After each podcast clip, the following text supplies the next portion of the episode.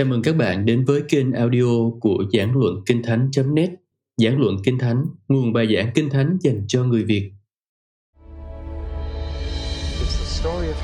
Đó là câu chuyện kể về cách Đức Chúa Trời tìm kiếm một nàng dâu cho con một của Ngài, mỗi sách một khác. Tôi cố gắng đưa cho các bạn những chìa khóa để tự mình giải mã Kinh Thánh. Giải mã Kinh Thánh cùng David Paulson Thư Philip phần 2 Thư Philemon Tôi muốn anh chị em chú ý vào một phân đoạn rất bất thường ngay giữa sách Philip. Trong hầu hết các bản dịch Kinh Thánh hiện đại, phân đoạn này được in ở dạng thơ, thành những dòng ngắn với những khoảng trống hai bên, khác với phần xuôi được in như cột báo. Thật sự là nhìn đoạn đó như một bài thơ gồm 6 câu, mỗi câu ba dòng, Bản dịch tiếng Anh hoặc tiếng Việt cũng đậm chất thơ. Đó là phân đoạn quen thuộc nhất trong sách Philip và rất hay được đọc trong hội thánh. Đức Chúa Giêsu Christ, Ngài vốn có hình của Đức Chúa Trời, nhưng không xem sự bình đẳng với Đức Chúa Trời là điều nên nắm giữ. Ngài đã từ bỏ chính mình, mang lấy hình đầy tớ và trở nên giống như loài người. Ngài đã hiện ra như một người, tự hạ mình xuống, vâng phục cho đến chết thậm chí chết trên cây thập tử. Chính vì thế mà Đức Chúa Trời đã tôn Ngài lên rất cao và ban cho Ngài danh trên hết mọi danh, để nghe đến danh Đức Chúa Giêsu, mọi đầu gối trên trời, dưới đất, bên dưới đất, đều phải quỳ xuống và mọi lưỡi đều phải xưng nhận Đức Chúa Giêsu Christ là Chúa, mà tôn vinh Đức Chúa Trời là Đức Chúa Cha. Anh chị em rất hay nghe đến phân đoạn này, nhưng đây là một nguồn gây nhiều tranh cãi và tranh luận. Câu hỏi lớn nhất, tất nhiên là tại sao đoạn này lại nằm trong đây và lại khác với phần còn lại? Phân đoạn này có chủ đề kép rất rõ ràng. Từ bỏ, tôn cao, xuống, lên.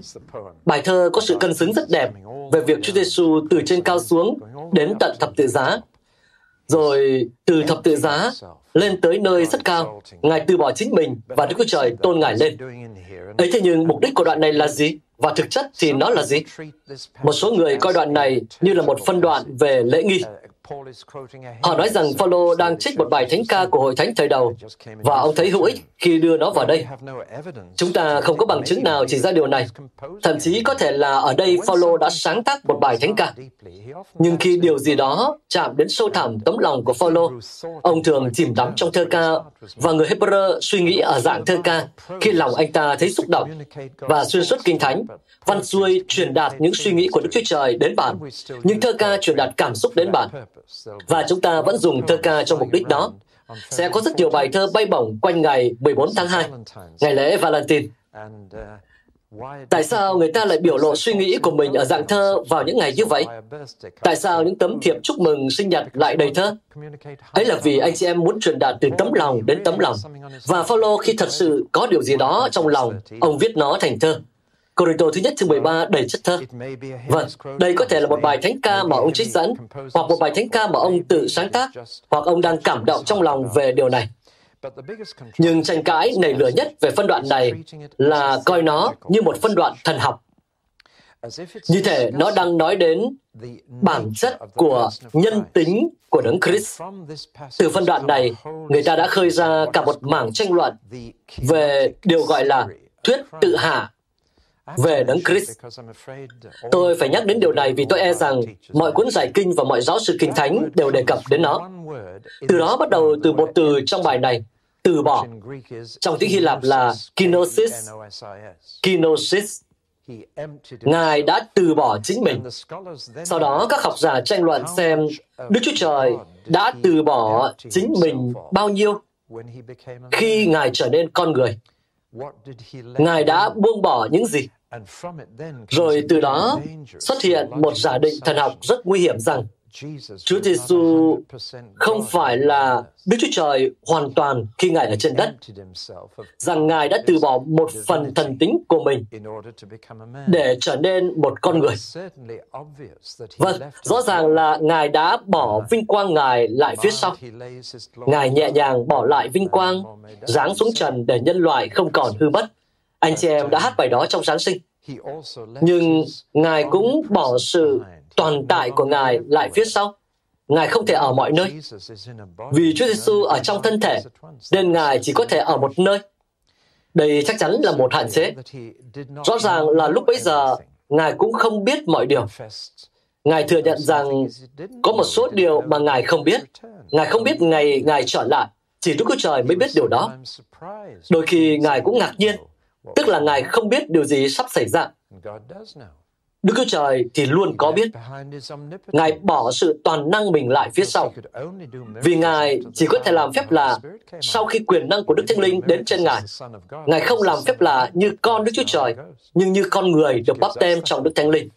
Từ đó chúng ta có thể hy vọng làm được những điều như vậy. Nếu Ngài làm phép lạ như con của Đức Chúa Trời thì chúng ta không thể làm được. Như vậy rõ ràng là Ngài đã từ bỏ nhiều đặc quyền và quyền năng của Ngài. Nhưng chìa khóa ở đây là hoàn toàn không phải vì thế mà Ngài không còn là Đức Chúa Trời nữa. Ngài không trở nên 50% Đức Chúa Trời hoặc 75% Đức Chúa Trời. Không phải là Ngài có 50% thần tính và 50% nhân tính như một số người lầm tưởng. Ngài vẫn có 100% thần tính và 100% nhân tính. Ngài là cả hai, một cách trọn vẹn. Những điều Ngài từ bỏ không thuộc về bổn tính của Ngài, nhưng thuộc về những đặc quyền của Ngài. Anh chị em có hiểu điều tôi đang nói không? Nhiều người đã sai ở ý này khi thảo luận về phân đoạn trên. Nhưng tôi e là nó khiến nhiều nhà thần học nói rằng Đấng Christ kém hơn Đức Chúa Trời khi Ngài ở trên đất. Không phải như vậy. Sự đầy chọn của Thiên Chúa vẫn ở trong Ngài về mặt thuộc thể dù Ngài có đặt những đặc quyền của mình sang một bên. Nếu tôi từ bỏ ngôi nhà mà chúng tôi sống trong đó, cái ô tô tôi lái và nhiều đặc quyền khác mà tôi có, thì không có nghĩa là tôi không còn là tôi nữa, mà là tôi đã chọn từ bỏ những đặc quyền của mình, hiểu không ạ? Tôi vẫn là David Watson 100%. Tuy Ngài từ bỏ sự bình đẳng với Đức Chúa Trời, nhưng Ngài không từ bỏ thần tính của chính Ngài. Ngài từ bỏ địa vị và đặc quyền của mình nhưng không từ bỏ thần tính là Đức Chúa Trời của Ngài. Tôi nói đến điều đó vì phân đoạn này đã gây ra nhiều tổn hại khi người ta hiểu nó theo cách khác. Điều này rất phổ biến giữa vòng các hội thánh. Thực ra thì cả phân đoạn này không có tính lễ nghi để coi là một bài thánh ca, cũng không có tính thần học để coi là một nguyên tắc thần học, mà đây là một phân đoạn có tính đạo đức, luân lý nói về thái độ của Đấng Christ và những lựa chọn của Ngài. Anh chị em có thể biết tính cách của một người qua những lựa chọn của họ. Nếu anh chị em đưa cho một người rất nhiều loại bánh khác nhau, thì ngay lập tức anh chị em có thể biết điều gì đó về người này từ loại bánh mà anh ta chọn. Ông tôi nổi tiếng về mỗi việc khi có ai đưa cho ông một đĩa hoa quả mà có một quả dập hoặc hỏng, thì ông luôn lấy quả đó. Luôn luôn là như vậy. Khi có người hỏi ông là tại sao ông luôn lấy quả hỏng như vậy, ông tôi chỉ nói rằng nếu tôi mà không lấy thì sẽ có người lấy phải nó. Tôi nghe được chuyện đó của ông. Điều đó nói lên một điều gì đó về tính cách của ông, đúng không? Nó có nói lên điều gì đó với anh chị em không? Anh chị em có luôn lấy quả hỏng không? Hiểu ý tôi không ạ? Những lựa chọn của một người nói lên con người anh ta. Ở đây, Paulo đang nói rằng hãy nhìn vào những gì Chúa Giêsu đã lựa chọn. Lựa chọn đầu tiên của Ngài là trở thành một con người. Tôi từng nói với lũ trẻ như vậy. Cháu hãy nhìn những con cá nhiệt đới trong bể kia. Giả sử như cháu thấy chúng đánh giết nhau và cháu biết là mình có thể cứu chúng nếu cháu biến thành con cá và vào sống trong cái bể đó. Như vậy, chúng có thể giết cả cháu luôn. Nhưng đừng lo. Các bác sẽ vớt xác cháu ra khỏi bể, hô hấp nhân tạo cho cháu và cho cháu sống lại sau khi làm tất cả những điều đó cho chúng. Nhưng chỉ có một điều là các bác không thể đưa cháu trở lại hình dạng cũ. Các cháu phải làm cá trong suốt phần đời còn lại. Rồi, nói vậy cũng hơi kỳ cục. Nhưng khi anh chị em cân nhắc rằng Đức Chúa Giêsu bình đẳng với Đức Chúa Trời và có mọi vinh quang thiên đàng trong địa vị con Đức Chúa Trời, nhưng Ngài đã chọn trở thành một con người, biết rằng mình sẽ bị giết khi đến đây và cố giúp chúng ta. Và biết rằng thậm chí là sau khi Đức Chúa Trời khiến Ngài từ kẻ chết sống lại, Ngài vẫn phải là một con người cho đến đời đời, vẫn giống như một người trong chúng ta và sẽ luôn như vậy Một ngôi của Đức Chúa Trời, ba ngôi, sẽ luôn là một con người như chúng ta. Thật là một sự lựa chọn cao cả. Liệu anh chị em có làm vậy không? ấy thế mà Ngài đã làm điều đó. Và lựa chọn thứ hai của Ngài là khi Ngài được sinh ra, anh chị em sẽ chọn tầng lớp nào trong xã hội.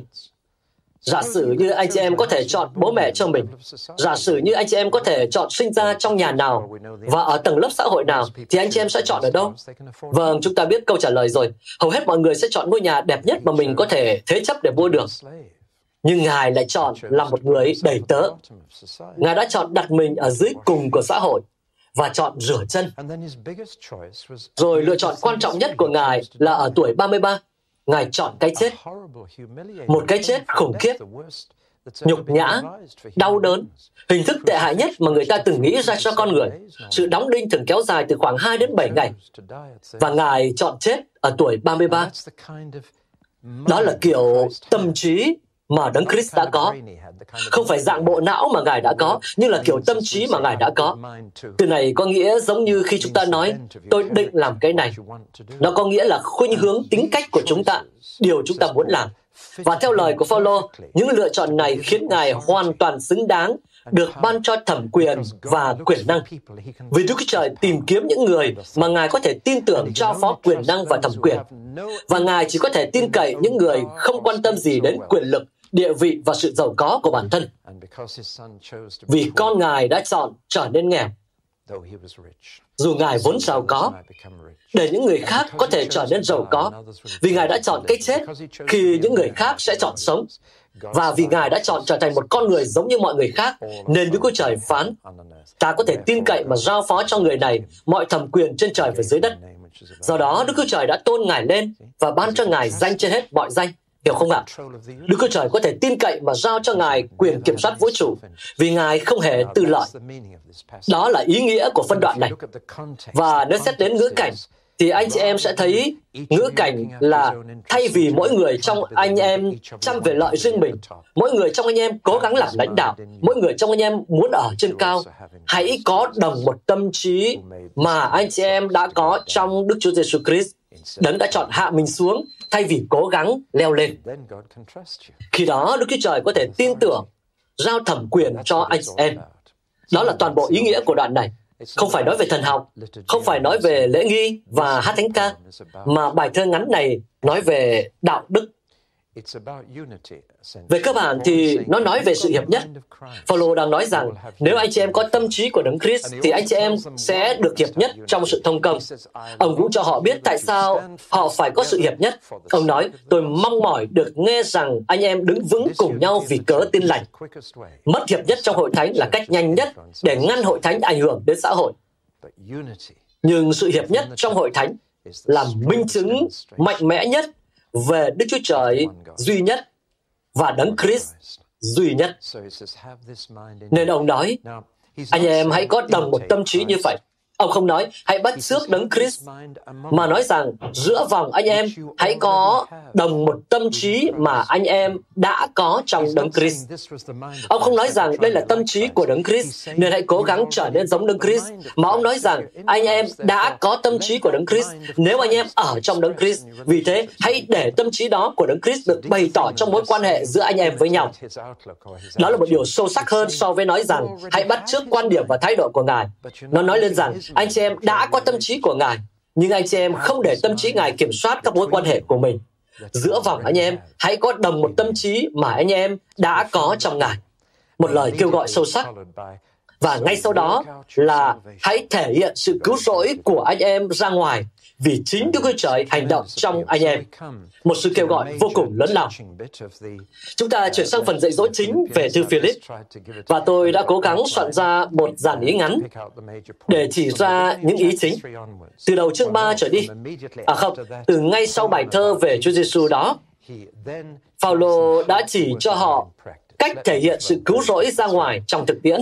Tôi sẽ nói rất ngắn gọn về các phần. Đầu tiên ông nói, anh chị em có một trải nghiệm cần áp dụng. Anh em đã trải nghiệm điều này trong đấng Christ, sự chết, sự sống lại và sự tôn cao của Ngài. Anh chị em đã trải nghiệm, cho nên Đức Chúa Trời đã hành động bên trong thì anh em hãy thể hiện ra ngoài. Nếu anh chị em đã có một trải nghiệm về Đấng Christ thì giờ đây hãy thể hiện điều đó ra. Hai là chúng ta thể hiện điều đó bằng cách tìm kiếm sự công chính. Nhưng có hai kiểu công chính nhỉ? Một là sự công chính riêng của bạn và một là sự công chính của Ngài. Điều mà hầu hết mọi người thấy quá khó hiểu là chúng ta phải ăn năn về những việc lành cũng như những việc giữ của mình. Hầu hết mọi người đều nghĩ rằng sự ăn năn chỉ là ăn năn về những việc giữ mà mình đã làm. Không phải, mà là ăn năn cả những điều tốt mà chúng ta đã làm. Nếu những điều ấy khiến chúng ta cảm thấy tốt hơn, kiểu mình cũng tốt đấy chứ, mình cũng công chính đấy chứ. Cho nên những người tội lỗi mới dễ cải đạo hơn nhiều so với những người mộ đạo và những người đáng kính. Họ không đủ xấu và họ sẽ không ăn năn về lòng tốt của mình. Nhưng Phaolô nói, khi tôi xem xét sự công bình của mình, nói đây, ông nói thẳng thừng luôn, tôi cảm thấy mình như một thằng bé vừa đại tiện xong, giơ cái bô lên và nói, hãy nhìn xem con đã làm được những gì này Chúa ơi. Ông dùng một từ khá thô trong tiếng Hy Lạp. Nói bằng tiếng Việt thì nó chỉ là phân đối với Chúa. Khi tôi xem xét những điều tốt tôi đã làm, thì nó là như vậy đó đối với Chúa. Và tôi quẳng hết đi. Tôi coi nó như phân. Ông dùng từ để chỉ chất thải của con người trong tiếng Hy Lạp. Ông nói, nó là như vậy. Hôi thối, bẩn thỉu, kể cả những việc lành của tôi. Ông nói, sự công chính mà tôi muốn là của Ngài, chứ không phải của tôi. Nên có sự khác biệt lớn giữa sự công chính của con người bởi những việc tốt họ làm và sự công chính của Đấng Christ, sự công chính của Ngài. Như vậy là có một sự công chính, một kết cục cần theo đuổi. Không phải của chúng ta là điều thường dựa trên sự ra đời, cuộc sống xuất thân và học vấn của chúng ta, nhưng là của Ngài dựa trên sự chết và sự sống lại. Đồng chịu thương khó và đồng sống lại với Ngài. Đó là điều khiến sự công chính Ngài ở trong bạn, chết với chính mình và sống lại với đời sống mới. Rồi có một trách nhiệm và nỗ lực cần thực hiện. Và có nhiều nỗ lực trong đời sống cờ đốc. Không chỉ là đồng thanh hát ở bến xe cho tới khi xe đến và đưa chúng ta lên thiên đàng, mà là nỗ lực hết sức để theo đuổi sự công chính, quên đi những gì ở đằng sau, quên đi những thất bại và cả những thành công của mình, quên tất cả những điều đó, nhắm tới những gì ở đằng trước và vươn tới mục tiêu trên cao như anh chị em vừa mới hát, vươn tới. Và Phaolô nói, tôi không nghĩ rằng mình đã đạt được rồi, nhưng tôi cứ vươn tới. Đó là thái độ đúng đắn. Đó là nỗ lực cần thực hiện. Tiếp tục cho tới khi đoạt cho được, nắm được những điều mà Đấng Christ đã đoạt lấy anh chị em để thực hiện. Nên có một nỗ lực cần thực hiện, quên đi quá khứ và tiến tới tương lai. Rồi một trong những điều tuyệt vời nhất là có những tấm gương để noi theo. Tôi có một dãy sách về sự thánh khiết trên giá. Nhưng tôi nói thật này, tôi không học được sự thánh khiết từ những cuốn sách trên đó, mà từ những người mà tôi biết là họ đã đồng hành với Chúa. Tôi đã học được nhiều điều nhờ nhìn vào những người khác hơn là đọc tất cả những cuốn sách trên giá. Và tôi nghĩ rằng hầu hết chúng ta đều có thể nghĩ đến một ai đó trong đời sống mình, một người ông, một người bà, hoặc một người bạn, hoặc ai đó mà bạn quen, một người thánh khiết, thật sự giống với Đấng Christ. Và bạn nghĩ mình muốn trở nên như vậy. Họ không thuyết giáo cho bạn. Chỉ cần ở gần họ là bạn đã cảm thấy mình muốn trở nên tốt hơn. Anh chị em hiểu ý tôi nói không? Tất nhiên, với Chúa Giêsu thì bạn có thể cảm nhận rõ điều này nhất. Ngài không cần phải nói gì, mà bạn có lẽ đã phải nói rằng, lạy Chúa, xin lìa khỏi con vì con là người có tội, giống như Phi-rơ vậy. Nhưng Phaolô nói rằng, hãy cẩn thận, noi gương, không phải là một người xấu xa, chú tâm về đời này, mà là một người tốt và có tâm trí hướng thượng. Ông nói, có cả hai dạng như vậy trong hội thánh. Có những người lấy bụng mình làm chúa mình, nuôi thân béo mầm, đừng nói theo họ. Hãy theo một người chú tâm vào những điều trên cao. Những tấm gương mà anh em lựa chọn, những người mà anh em muốn trở nên giống họ sẽ tác động rất lớn đến đời sống anh em. Và ông thúc giục họ, hãy chọn đúng người mà anh em muốn bước theo. Muốn noi theo, hãy chọn đúng người mà anh em nghĩ rằng mình muốn giống với người đó. Cuối cùng, có một sự kiện cần mong chờ. Phaolô nói, tôi cứ thế vươn tới. Tôi đồng chịu thương khó với Ngài và đồng sống lại với Ngài. Tại sao vậy? Tất cả là để làm gì? Ông nói, để tôi có thể đạt được sự sống lại từ cõi chết. Thực ra là ông dùng từ khỏi hai lần. Dịch nguyên nghĩa trong tiếng Hy Lạp là để tôi có thể đạt được sự sống lại khỏi cõi chết hay kẻ chết. Và sách Khải Huyền giải thích điều đó. Vì Kinh Thánh chép rằng có hai sự sống lại ở cuối lịch sử. Một là sự sống lại của người cầm chính, hai là sự sống lại của tất cả những người khác để chịu phán xét. Và hai điều này cách nhau khá lâu. Một là sự sống lại khỏi vòng kẻ chết, hai là sự sống lại của những kẻ chết còn lại. Và Phaolô nói, tôi muốn ở trong sự sống lại đầu tiên. Mục tiêu của tôi là như vậy. Mục tiêu của tôi là được sống lại từ cõi chết khi Chúa Giêsu trở lại. Anh chị em thấy rằng ông vẫn đang nhắm tới mục tiêu đó ông vẫn đang tiến tới. Ông không nói rằng tôi buộc phải có điều đó vì tôi đã có tấm vé lên thiên đàng. Không, ông nói rằng tôi cứ vươn tới vì tôi muốn dự phần vào sự sống lại đầu tiên. Tôi nhắc lại một mặt tiêu cực, một cảnh báo nho nhỏ mà anh chị em dễ bỏ qua để rồi phải sống lại với những người khác để chịu phán xét. Chúng ta vươn tới sự sống lại khỏi vòng kẻ chết. Và đó là mục tiêu cần có. Vâng, đó là phần áp dụng thực tế. Tôi phải kết lại sách Philip vì chúng ta phải xét đến Philemon. Tôi chỉ muốn nói đến một điều cuối cùng. Thực ra chúng ta đang nói rằng rất nhiều lời hứa trong Kinh Thánh là có điều kiện tùy thuộc vào việc chúng ta làm gì với chúng. Nhiều người không ưa điều đó lắm. Chúng ta rất thích công bố những lời hứa. Không biết anh chị em có nhớ những hộp sô-cô-la nhỏ đầy những lời hứa được cuộn lại và kẹp trong cái nhíp. Anh chị em đã bao giờ thấy cái hộp kiểu đó chưa?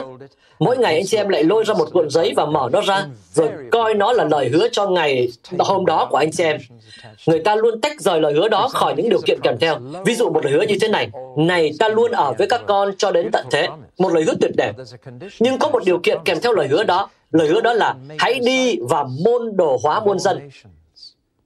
Hãy bắt tem cho họ, dạy dỗ họ, và này ta luôn ở với các con.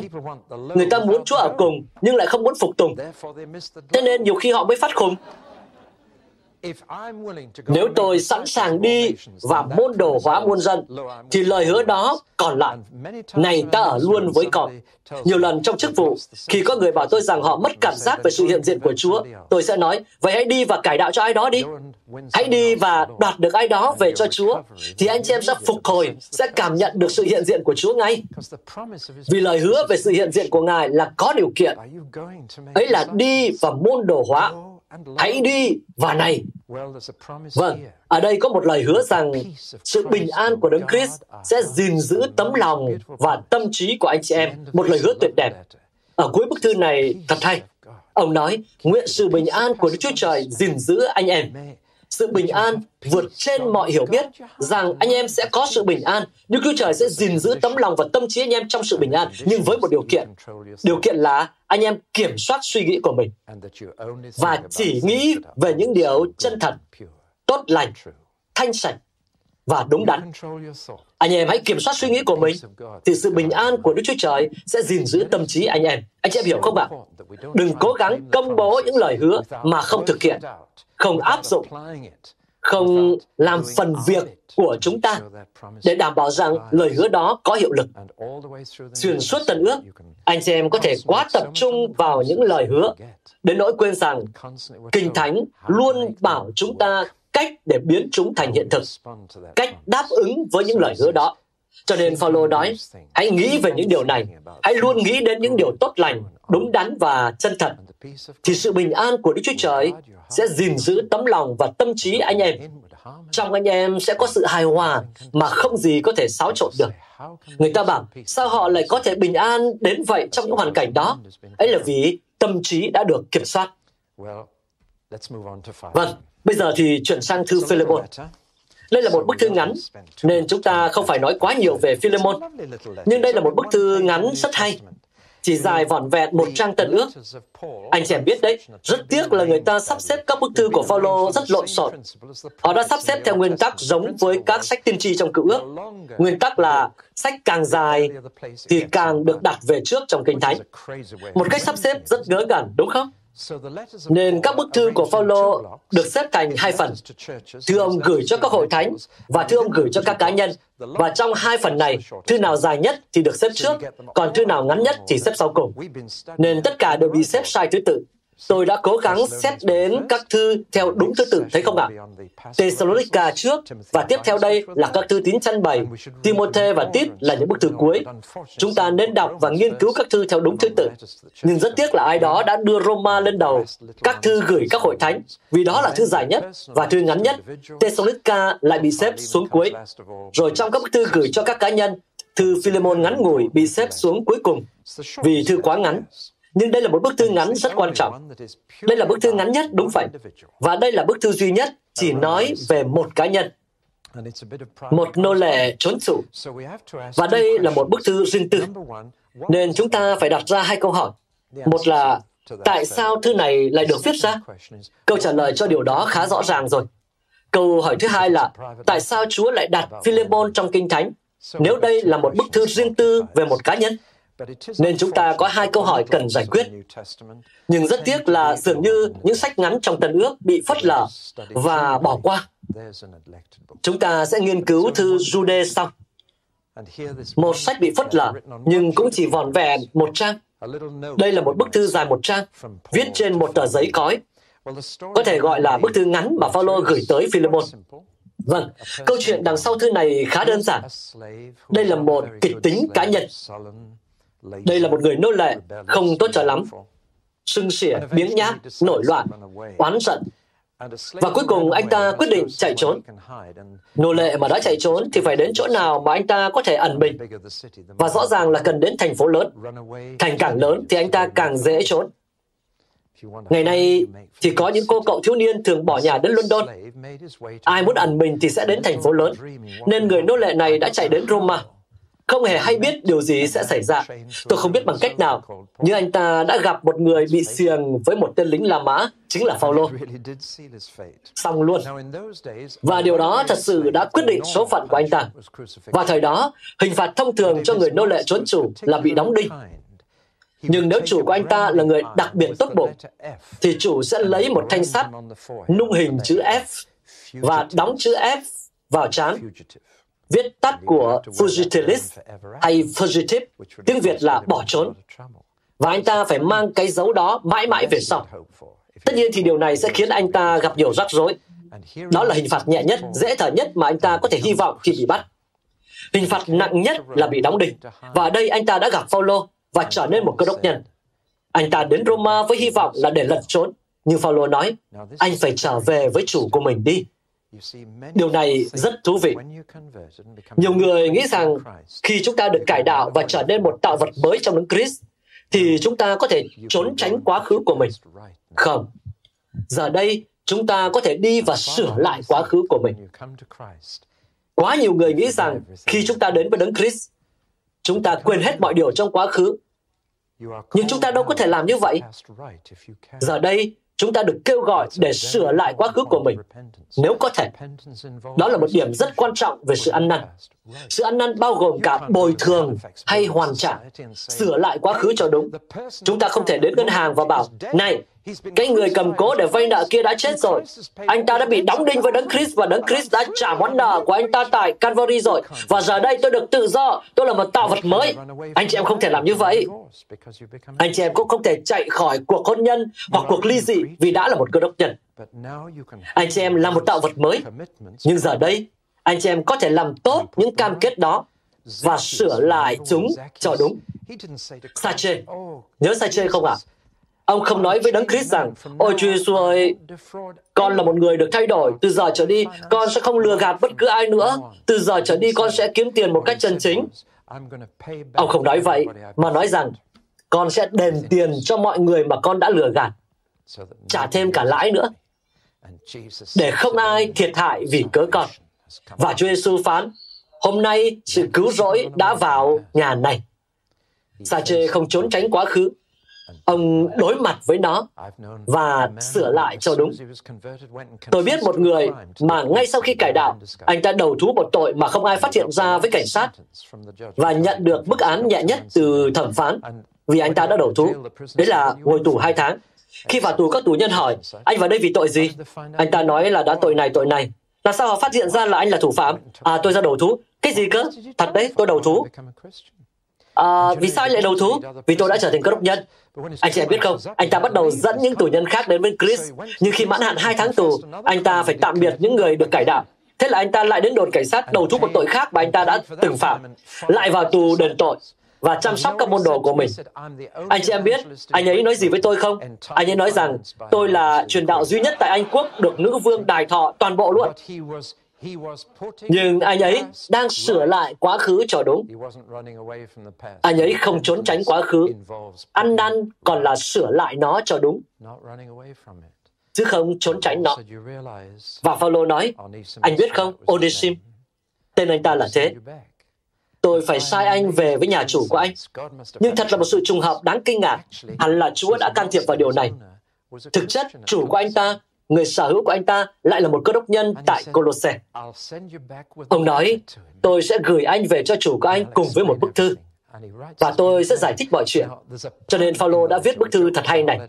Có một chỗ chơi chữ có thể mở khóa cả bức thư. Chơi chữ như thế này, Onesim, tên anh ta. Anh chị em biết nghĩa là gì không? Nó có nghĩa là ích lợi. Đó là cái tên mà chủ đã đặt cho anh ta. Ích lợi lại đây. Như Phaolô nói, có thể là trong quá khứ, anh thấy anh ta vô ích, nhưng tôi đang gửi về cho anh một người nô lệ ích lợi thật. Trời chữ rất hay với tên của anh ta. Và ông nói, tôi không chỉ gửi người này về để làm một người hiện đã ích lợi cho anh, mà còn là một người anh em. Ông nói, số tiền người này đã lấy cắp của anh, tôi sẽ trả lại và chính tay tôi xác nhận điều này. Paulo đã gửi Onesim về cho chủ. Anh chị em có thể xét đến câu chuyện này từ nhiều góc độ. Về góc độ cá nhân, nghe này Paulo đã khẩn khoản nài xin. Ông nói, tôi đã già và còn đang bị tù. Ý ông là thực sự khẩn khoản và kể lể sự tình. Đây là một văn bản rất người. Và Philemon hội thánh đang nhóm họp tại nhà ông. Vợ và con trai ông cũng có liên quan. Phaolô nói, điều này sẽ khó cho cả ba chúng ta. Thật khó cho tôi khi để người này đi. Tôi đánh giá cao người này. Thật khó cho người này khi quay lại và thật khó để anh tiếp nhận người này và tha thứ cho người này. Nhưng tất cả chúng ta hãy làm những điều khó làm. Và ông đã làm như vậy. Vâng, câu chuyện cá nhân, một bức thư đầy tình cảm, đầy tính cá nhân. Anh chị em có thể nghiên cứu từ góc độ xã hội, từ vấn đề nô lệ. Phaolô không cố gắng bãi bỏ chế độ nô lệ, ông chỉ phá bỏ điều đó từ bên trong bằng cách thay đổi các mối quan hệ và thái độ. Giờ đây, người này đã là một người anh em, không còn là một thứ tài sản nữa. Người này là một anh em quý mến trong Chúa. Và qua nhiều thế kỷ, cuối cùng thì chính điều đó đã phá bỏ chế độ nô lệ. Coi con người như những người anh em. Có hai cách để đối phó với tệ nạn xã hội hoặc là dùng vũ lực để bẻ gãy nó, hoặc dùng tình yêu thương để phá bỏ nó từ bên trong. Và Paulo đã chọn cách thứ hai. Tôi không có thời gian để nói thêm, nhưng những người nói rằng Paulo chứa chấp cho chế độ nô lệ là hoàn toàn sai. Trong thư Timothy thứ nhất, Paulo liệt kê những người mà Đức Chúa Trời không bao giờ tiếp vào thiên đàng. Đó là những kẻ giết cha mẹ, những đứa con giết chính cha mẹ mình, rồi cả những kẻ buôn người. Nên đừng tin những người nói rằng Tân ước không lên án chế độ nô lệ. Phaolô có lên án, nhưng ông xử lý điều đó theo cách khác. Nhưng thư này có một khía cạnh thuộc linh mà tôi muốn xét đến cuối cùng. Tại sao thư này lại có trong Kinh Thánh? Đây là một hình ảnh tuyệt vời về sự cứu rỗi của chúng ta. Vì anh chị em là người nô lệ đó. Anh chị em đã chạy trốn Đức Chúa Trời. Anh chị em không ích lợi gì với Chúa. Có người đã đến và trả nợ cho anh chị em và trình diện anh chị em lại cho Đức Chúa Trời như một người đầy tớ ích lợi. Và Chúa Giêsu đã làm điều đó cho anh chị em. Trong sự việc nhỏ này, chúng ta thấy một hình ảnh tuyệt vời về sự cứu rỗi của anh chị em. Anh chị em trốn Chúa. Anh chị em không ích lợi gì cho Đức Chúa Trời. Nhưng Chúa Giêsu đã ngăn anh chị em lại thay đổi anh chị em, gửi anh chị em về cho Đức Chúa Trời và trình diện anh chị em như một người đầy tớ ích lợi. Tất cả đều có ở đó. Một sự việc nho nhỏ, nhưng cuối cùng, thứ này có một khía cạnh đạo đức như thế này. Phaolô chỉ đang làm cho người nô lệ đó điều mà Chúa Giêsu đã làm cho ông. Hiểu không ạ? Và toàn bộ thông điệp của thư này là Chúa Giêsu đã làm gì cho bạn thì hãy làm điều đó cho những người khác. Chúa Giêsu đã chuộc bạn, cứu bạn tái chế bạn và gửi bạn về để phục vụ Đức Chúa Cha. Cho nên bạn hãy đi và làm điều đó cho những người khác. Nói cách khác là những gì Đấng Christ đã làm cho chúng ta có tác động trên mối quan hệ của chúng ta với những người khác. Nắm được không ạ? Anh chị em hãy đi và tái chế người ta. Gửi người ta về với cha. Anh chị em sẵn sàng trả giá cho họ như Đức Christ đã trả giá cho anh chị em. Ở đây, Phaolô đang thể hiện rằng sự cứu rỗi của cá nhân ông trong Đấng Christ trở thành lối sống của ông. Và giờ đây, ông làm cho những người khác tất cả những điều mà Đấng Christ đã làm cho ông. Một tấm gương thật đẹp về việc thể hiện sự cứu rỗi của chúng ta ra ngoài. Philemon thân mến, tôi gửi người này về cho anh. Tay ích lợi xưa kia, giờ anh sẽ thấy người này ích lợi. Đó là điều mà Chúa Giêsu nói với Chúa Cha về anh em. Cha ơi, giờ đây Ngài sẽ thấy người nam này ích lợi cho Ngài. Ngài sẽ thấy người nữ này ích lợi cho Ngài. Và con gửi người này về với Ngài như một người hoàn toàn khác, một thành viên trong gia đình. Amen.